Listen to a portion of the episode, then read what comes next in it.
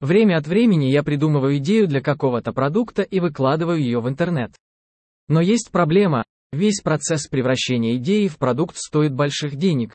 Так как я человек, который живет на очень низкий доход, пособие по инвалидности от ведомства национального страхования, я не могу позволить себе платить за него, и более того, учитывая тяжесть моего положения, даже очень большие скидки просто не помогут. У меня тоже нет возможности защищать идею, так как для защиты идеи нужна организованная работа с офисом патентные редакторы, и за это я тоже не могу платить. Таким образом, я задаюсь вопросом, должна ли возможность продвигать идеи продукта быть зарезервирована только для богатых.